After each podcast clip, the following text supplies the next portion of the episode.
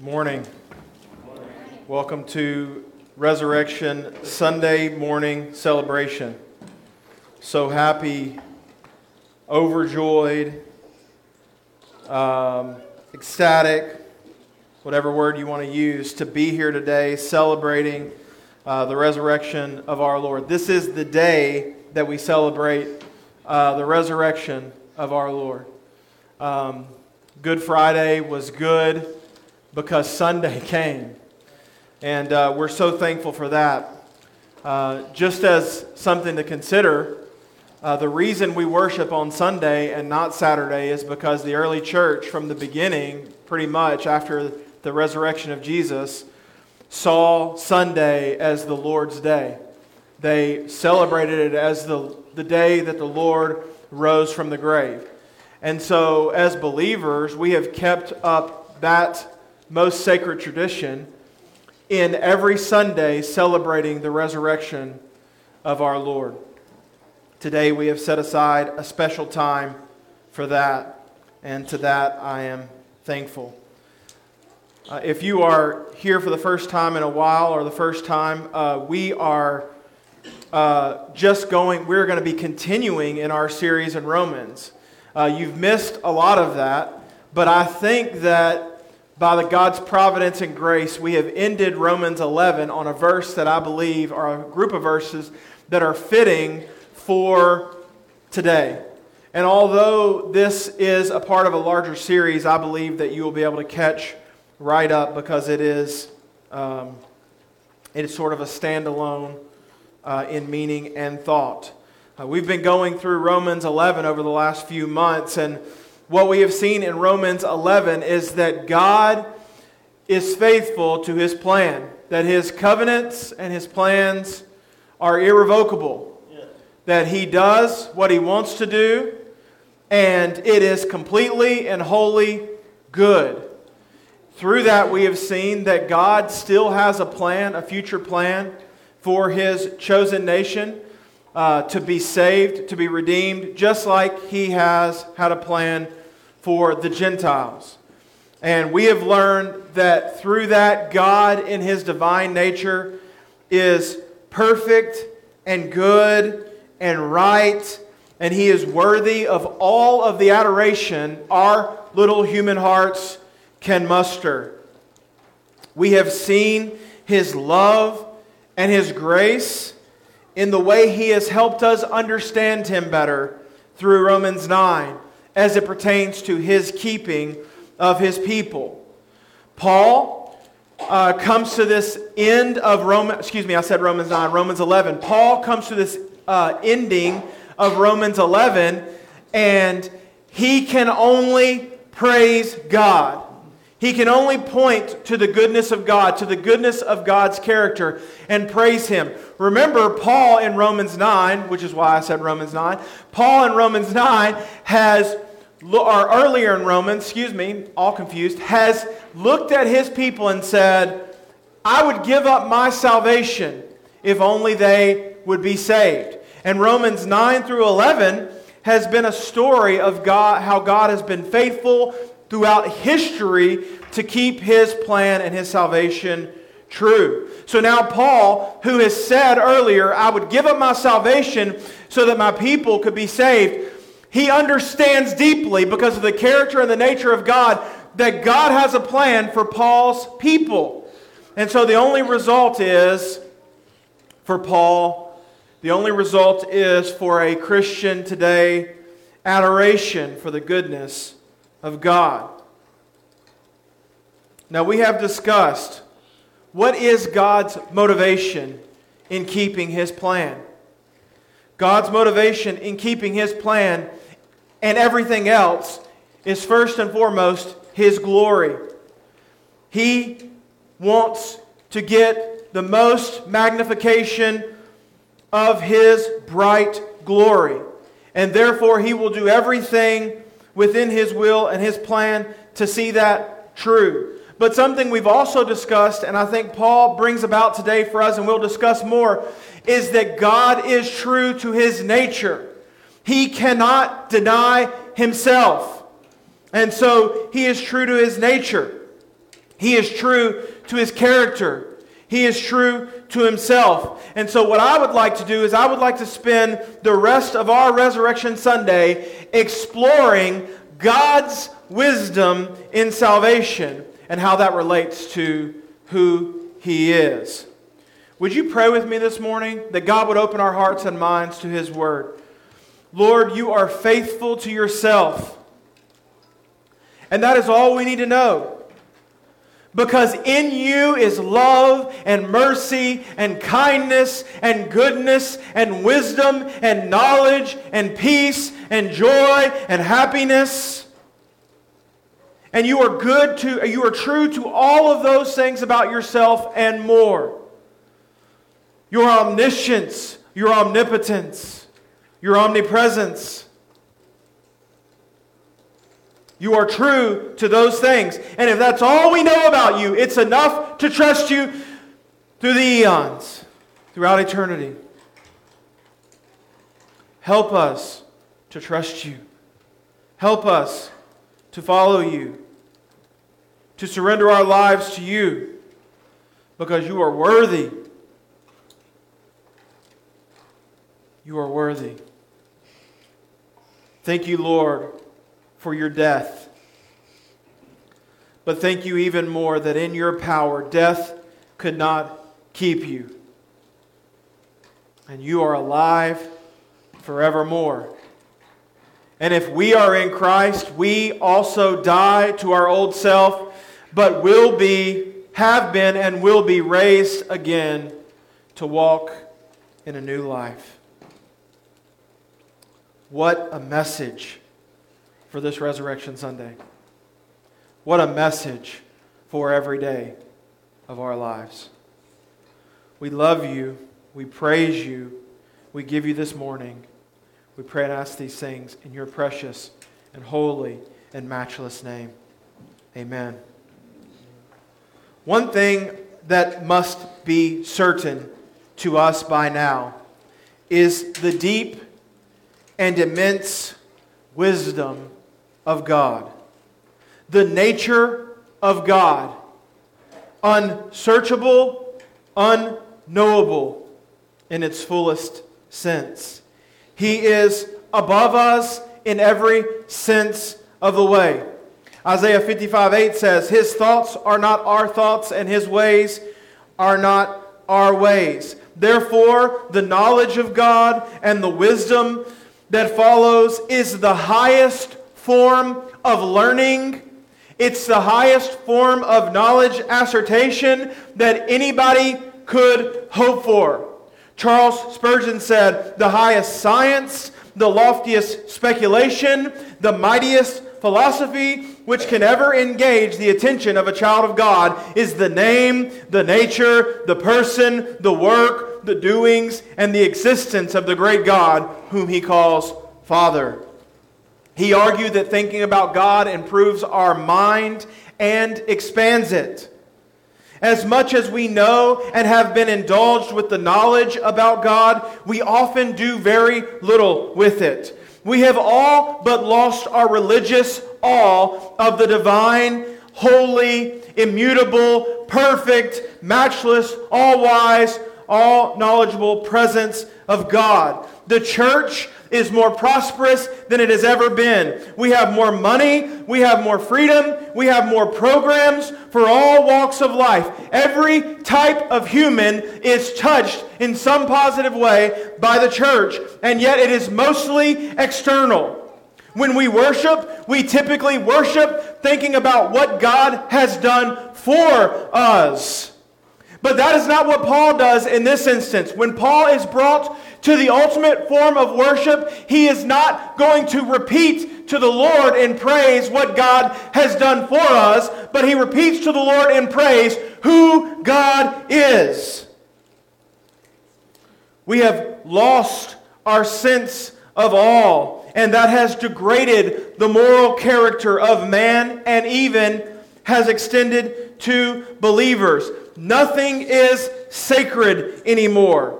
We can't make it through a worship service without talking or passing a note, without checking our phones, without planning lunch or some other distraction. We would crawl over broken glass to make sure our schedule is clear to do something that we love to do, but we would eliminate church from our daily lives at the slightest inconvenience.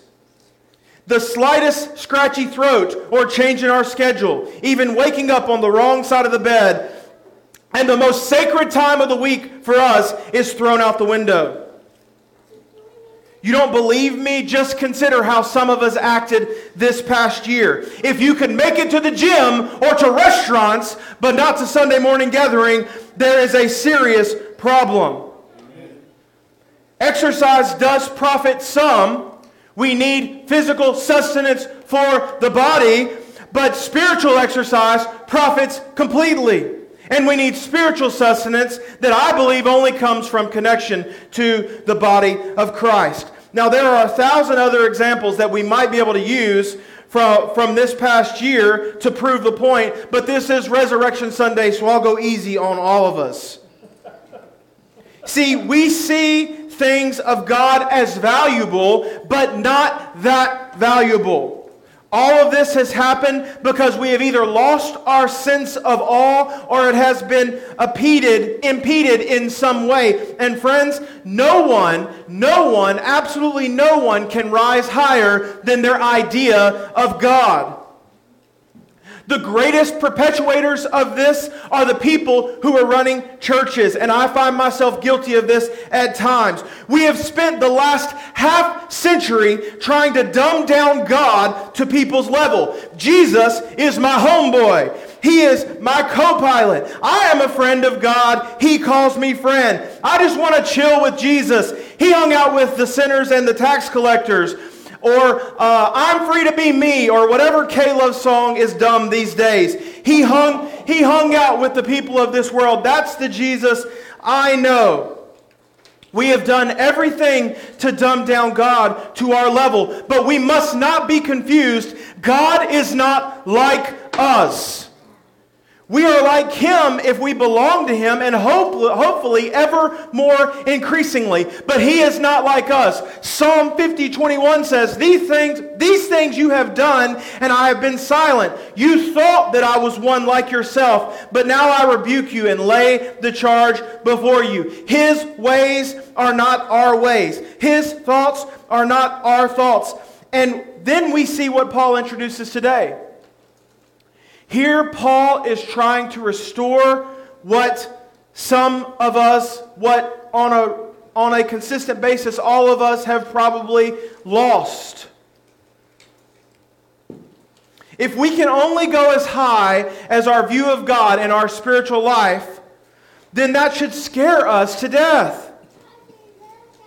But if we develop a lofty view of the Lord, then the fruits that He will bring us is limitless. The fruit he will bring us is limitless. The lofty view of God, then, is the only way to see him.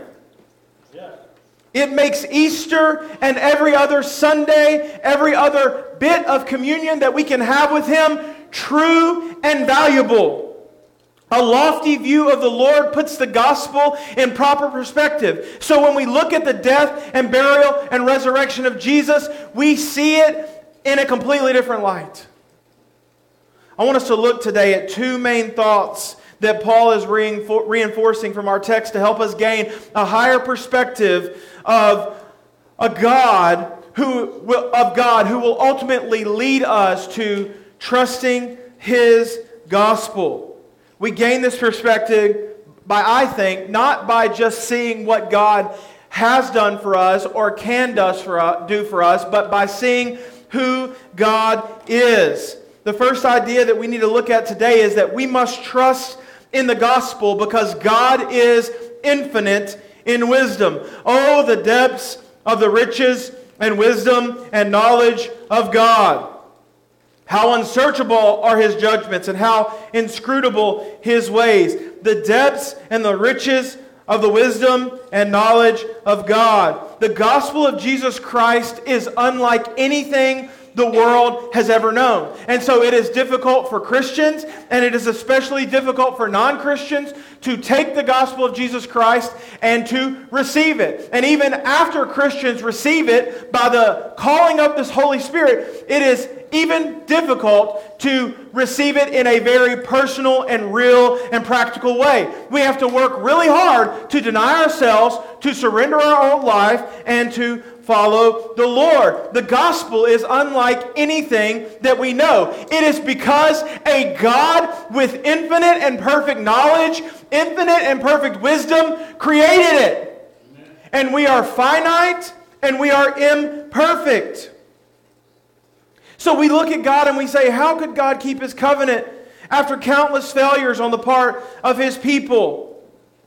How can he do that? We look at ourselves, fully, fully saved by the Lord, and we say, how could he forgive me or how could i how could i grow in him how could i be like this person or like this person i want to be more spiritual but there's no way it is because we have a limited and finite view of what God can do, and He is perfect in wisdom and knowledge and action.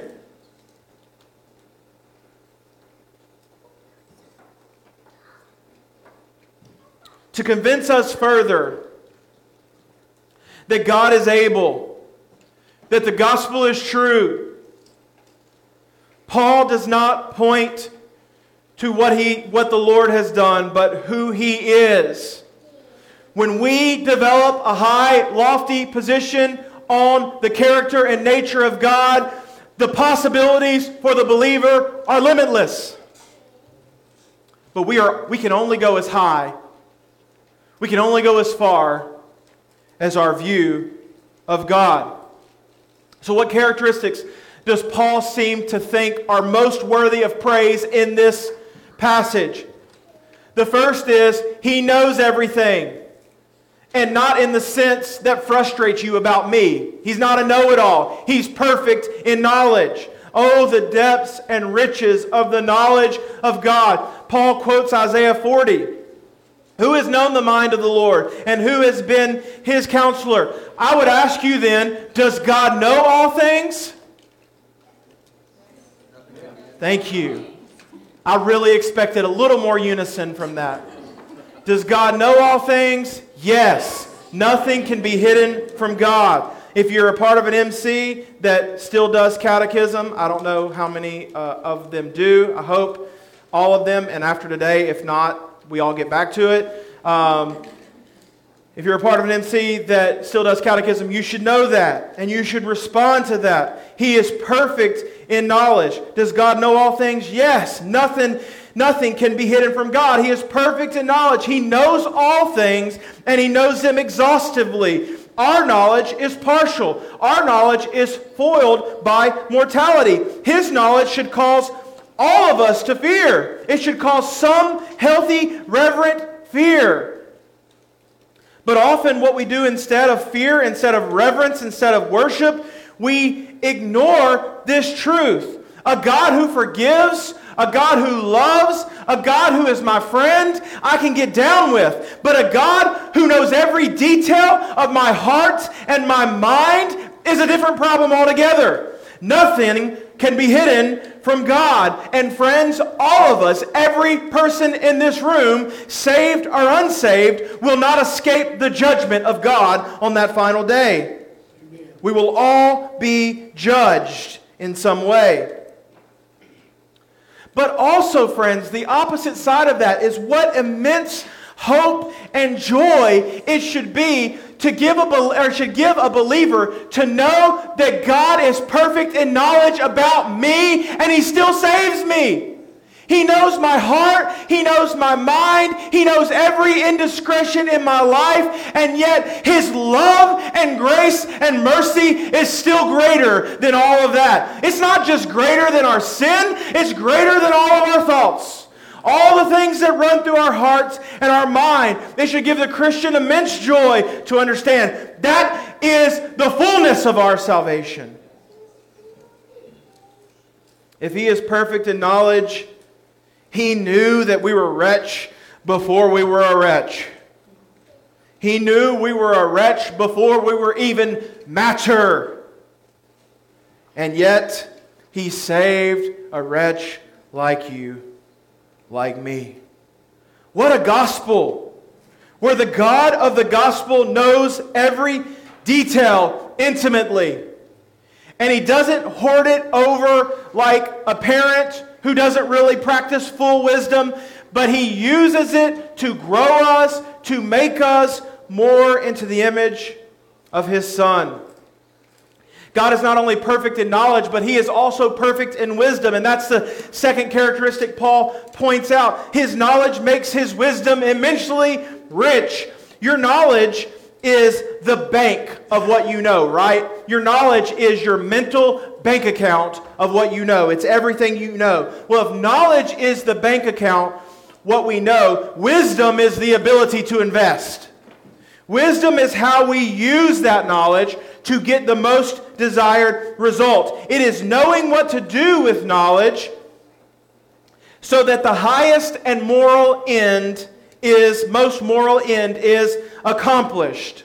All of Romans is really then how God displays his wisdom in salvation. In Romans 1 through 4, it talks about his justification. Yes, we are wretched. Yes, we are unable to save ourselves. Yes, there is no one who seeks after God. But God had a plan in his infinite knowledge and his infinite wisdom to satisfy the demands of his justice and still save us.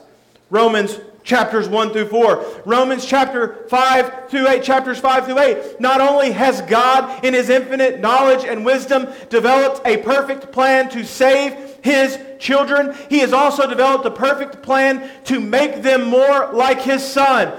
Romans 5 through 8 is about our sanctification, our becoming more like Him. And then Romans 9 through 11 is how God has operated consistently throughout history. Perfect in knowledge, perfect in wisdom. Being perfect in knowledge obviously gives God the best route to perfect wisdom. So, how does this wisdom relate? How does this wisdom of God relate to uh, the gospel? You need to hear this. You need to hear this. You may not have thought about this way. You may have thought about it this way a thousand times, but you need to hear this. God ran his cosmic algorithm with his perfect and complete knowledge, with his perfect and complete wisdom, he ran his cosmic algorithm in his head and he thought of every possible solution to the condition of man. He thought of every possible way that man might be saved. And he came up with Jesus as the solution. As being infinite in wisdom, being infinite in knowledge, Jesus was the perfect solution. When every route, every avenue was uh, discuss, was determined and discussed and thought through, Jesus was the solution. Hey, friends, God thought about works and he decided that it wasn't good enough to save you. So why don't we stop? Why don't we stop pursuing works? He thought about being a good enough person, being a church attender. He thought about reading our Bible as a means of saving us, and yet he still chose Jesus. You think if God had to sacrifice his son, he would have chose any other way if there were a viable option for the salvation of mankind. And yet, when put up against his son, he saw and knew in his perfect and infinite plan that there was no other way. So let's stop. Let's stop trying to find it. Let's stop trying to accomplish salvation in any other way and trust in the person and work of Jesus Christ. He knew every outcome of our life, every outcome of every life. He knew every possible way of salvation, and yet he still chose Jesus.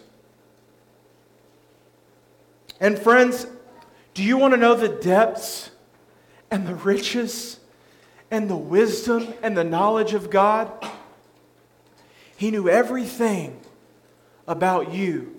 He knows everything about you. Before you were formed in your mother's womb, He knew you. He knows the hairs on our head. He knows us in intimate detail. And yet, salvation is still a free gift offer to you.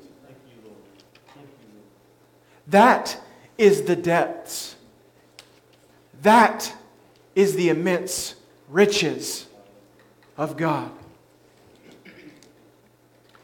And it is not about us, it is about the character and nature of God. He is perfect in knowledge, complete. Therefore, every decision he makes is the most wise decision. Why, why is the goodness of God and why he saves and who he saves so foreign to us? I think it brings up the third idea that Paul brings about. His judgment, judgments and his ways are unknowable. How unsearchable are his judgments, and how inscrutable are is his ways. Who are we, friends, to question God?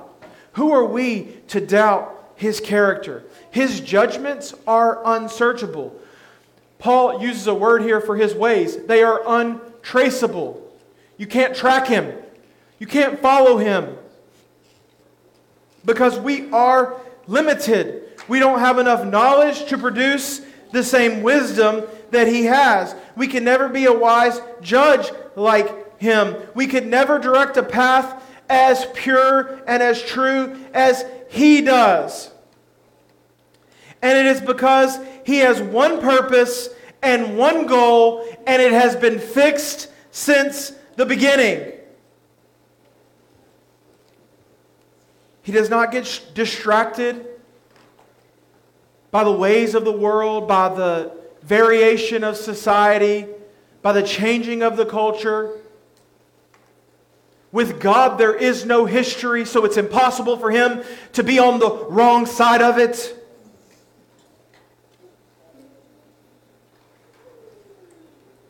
Because he is eternal, he does not act in time, so nothing can be hidden from him. And he does it all for his glory, completely separate from how it affects us. Now, because he loves us, because he's intimate with us, he cares about how it affects us, but he will accomplish his glory and his purpose. He is able to do all that he pleases without encumbrance from man. When he purpose, when he purposes to do something, it is absolute and without condition. Therefore, his decrees are effective. Nothing happens without his knowledge or without his permission. Now that might be bring a problem up for you because sin enters has entered into the world. To that I would say God uh, is not an accessory to sin, but he is permissive. He allows sin so that when we surrender to him, it will be a voluntary redemption. He allows sin because we are not robots controlled by Him every step of the way. He does not cause sin, but He permits it. But everything that He wills, everything that it is in His plan, everything that is in that perfect path, that untraceable path, will come to pass. Which I ask you, friends, would you have it any other way? Would you want to serve any other God?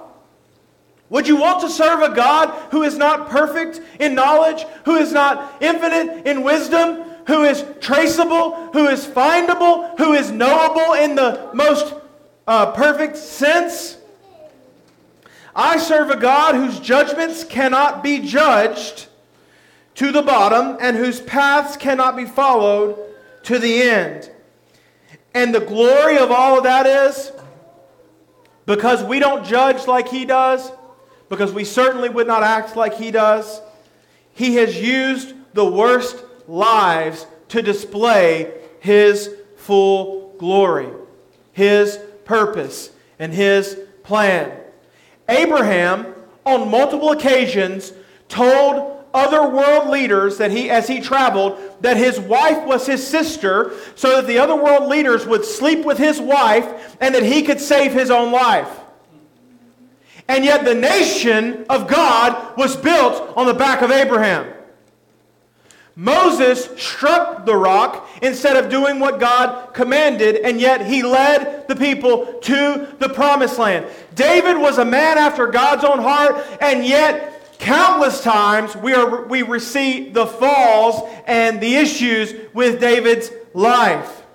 He was an adulterer, he was a murderer, he was a man who, with the heart of God, often did what the heart of David wanted. Paul was a persecutor and a murderer of Christians. I placed Jesus on the cross, and so did you.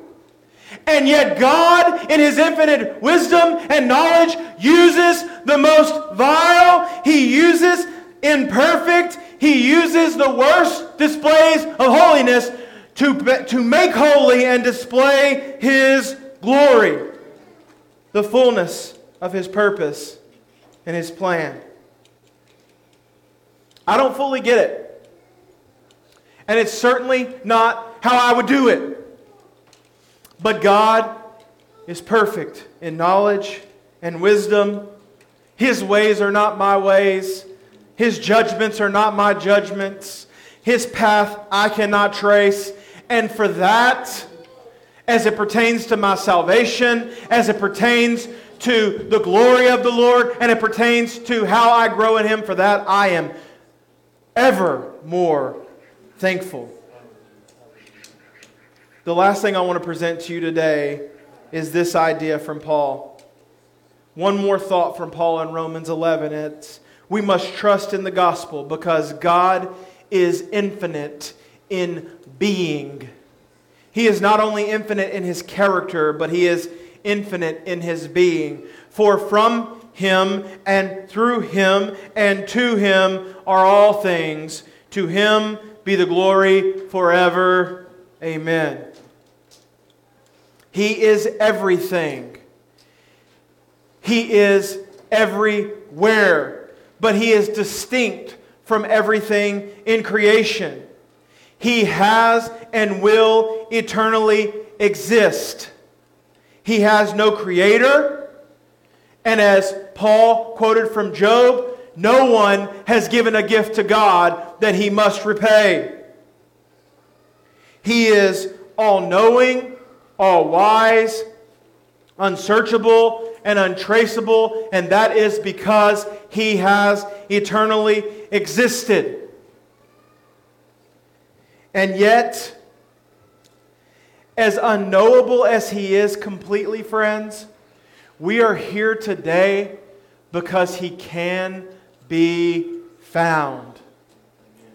The God perfect in knowledge, the God perfect in wisdom, the God perfect in judgment, the God with the perfect path, stepped out of heaven in the second person of the Trinity, the person of Jesus Christ. He came to this earth, he lived a perfect life with wisdom, with knowledge, with proper judgment, with proper insight. Lived a perfect life. He was scorned and beaten and crucified for crimes he did not commit. He was nailed to the cross to take on the full fury and anger and hatred of God towards sin that belongs on our heads.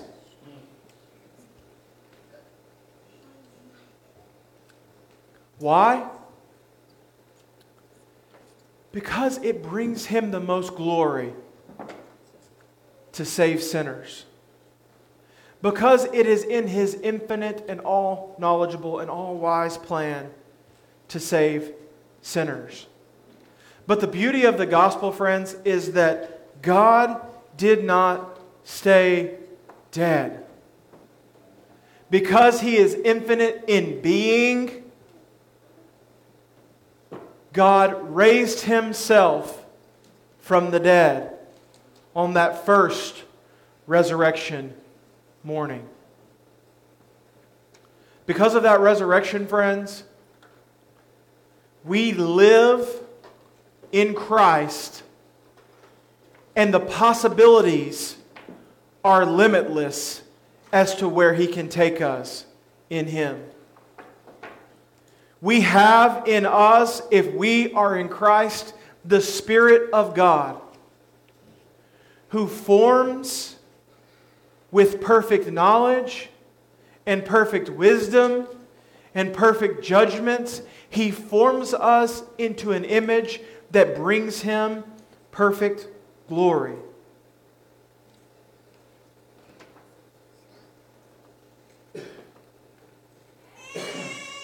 If this is the image that Paul has about this great God, what else can he do at the end of Romans 11 but adore him? Friends, I beg you, I implore you, if you are a Christian in here, let's recoup, let's recover our adoration for the Lord. Let's recover the highest possible mindset that we can have about Him. How do we do that? It's too simple, right? We pray that God would give us a mind of adoration. We pray that God would give us a mind that understands and seeks in all wisdom the greatest amount of glory for the Lord. But, friends, how else do we do it? It's vastly important. You got to hear this. While we're waiting on God to answer that, we take the things that God considers holy and we consider them as holy. We make every effort to consecrate everything that God considers holy in our own lives. We make every effort to consecrate church gathering as holy in our own lives. We make every effort to consecrate prayer as holy in our own lives. We make every effort to consecrate Scripture, the, the study of, the reading of, the study of, the memorization of Scripture as holy in our own lives. We take every effort to consecrate the communion of the saints in general fellowship as holy in our own lives. Every gift that God has given us that is set apart for the body of Christ, we, do, we do everything that we can to consecrate as holy in our own lives. And here's the best one, friends, if we can get it down. Here's the best one.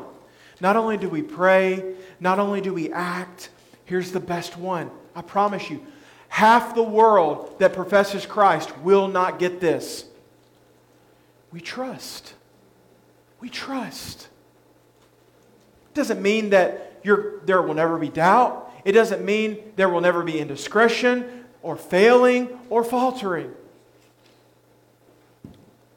It means that all of our mental energy, all of our spiritual fortitude will be placed in putting our arms, our body, in, back into the arms of Jesus. I just, I want to be here. I want to rest. I want to be at your feet. I want to know of you. Until I get back to where you want me to be, I want to know of you. The easiest way to get back to Jesus, friends, is not to do, but to trust. But to trust. And we can do that because He is all wise. He, he's all wise because He is full of perfect knowledge. We can trust Him because His judgments are so much better than ours. His ways, unsearchable, untraceable. But through Christ, He is knowable. Through Christ, He is attainable. Access to Him is there. But it doesn't come by doing. God looked at every, every possible source of salvation in perfect knowledge and perfect wisdom. And guess what? Church attendance, reading your Bible, praying, it didn't make the cut. Being a good person, giving to charity, didn't make the cut. Trying to obey the Ten Commandments didn't make the cut. Being a good husband or a good wife or a father or a son or a daughter, it didn't make the cut. Jesus made the cut. And everything I mentioned before that is a result of the overflow of the Spirit of God living in us as Jesus has saved us. Every possible outcome he thought of, and Jesus was the one. Let's not try to do anything else. Let's, try to think, let's not try to think of another one. Let's not try to create anymore. Let's just simply pray that God would give us a heart like his, formulate our life in a way that brings him the most glory, but ultimately just trust because he is worthy of trust. He is worthy of praise. He rose himself from the dead that day so that today and forever we can raise and walk in newness of life. Will you pray with me? Lord God, what a message. What a message. That if we simply trust in the all knowing, all wise, all powerful, God of the universe, that we too can receive the power of God unto salvation. If we are not willing to trust in this God, this one God, then this message of Jesus will be foolishness. The things of God will be foolishness. But if we trust in you, it is the power of God unto salvation. Lord, we praise you today. We praise you today because you have looked at a wretch like me in perfect knowledge and perfect wisdom, and you still chose to save me. I don't get it. I wouldn't save myself if I could. And yet you save me. You save us. I don't get it. But I'm not God. And you are. And we magnify your name because of that.